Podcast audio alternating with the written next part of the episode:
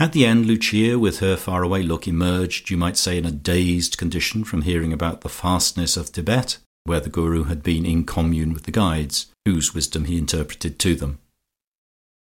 "I feel such a difference already," she said dreamily. "I feel as if I could never be hasty or worried any more at all. Don't you experience that, dear Daisy?" "Yes, dear," said she. "I went through all that at my first lesson. Didn't I, Guru dear?" "I felt it too," said Georgie, unwilling not to share in these benefits, and surreptitiously tightening his trouser strap to compensate for the loss of buttons. "And am I to do that swaying exercise before every meal?" "Yes, Georgie," said Lucia, saving her Guru from the trouble of answering.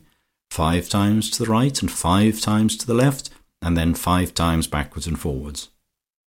I felt so young and light just now when we did it that I thought I was rising into the air. Didn't you, Daisy?"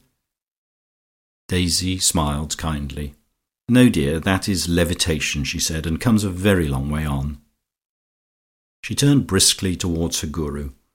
"Will you tell them about that time when you levitated at Paddington Station?" she said, "or will you keep that for when Mrs Lucas gets rather further on? You must be patient, dear Lucia. We all have to go through the early stages before we get to that."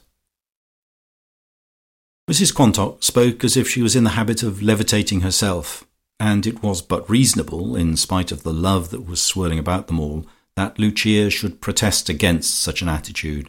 Humility, after all, was the first essential to progress on the way.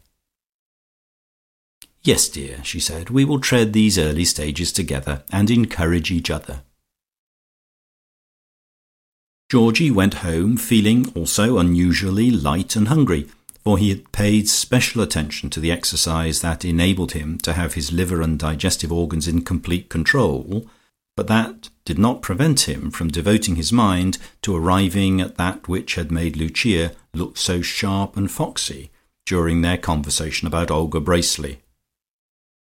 He felt sure that she was meaning to steal a march on him, and she was planning to draw first blood with the prima donna, and, as likely as not, claim her for her own, with the same odious greed as she was already exhibiting with regard to the Guru. All these years Georgie had been her faithful servant and coadjutor.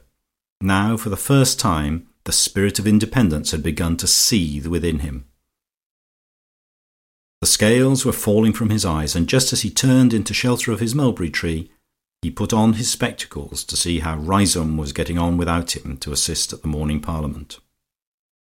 His absence and Mrs Quantock's would be sure to evoke comment, and since the yoga classes were always to take place at half past twelve, the fact that they would never be there would soon rise to the level of a first class mystery.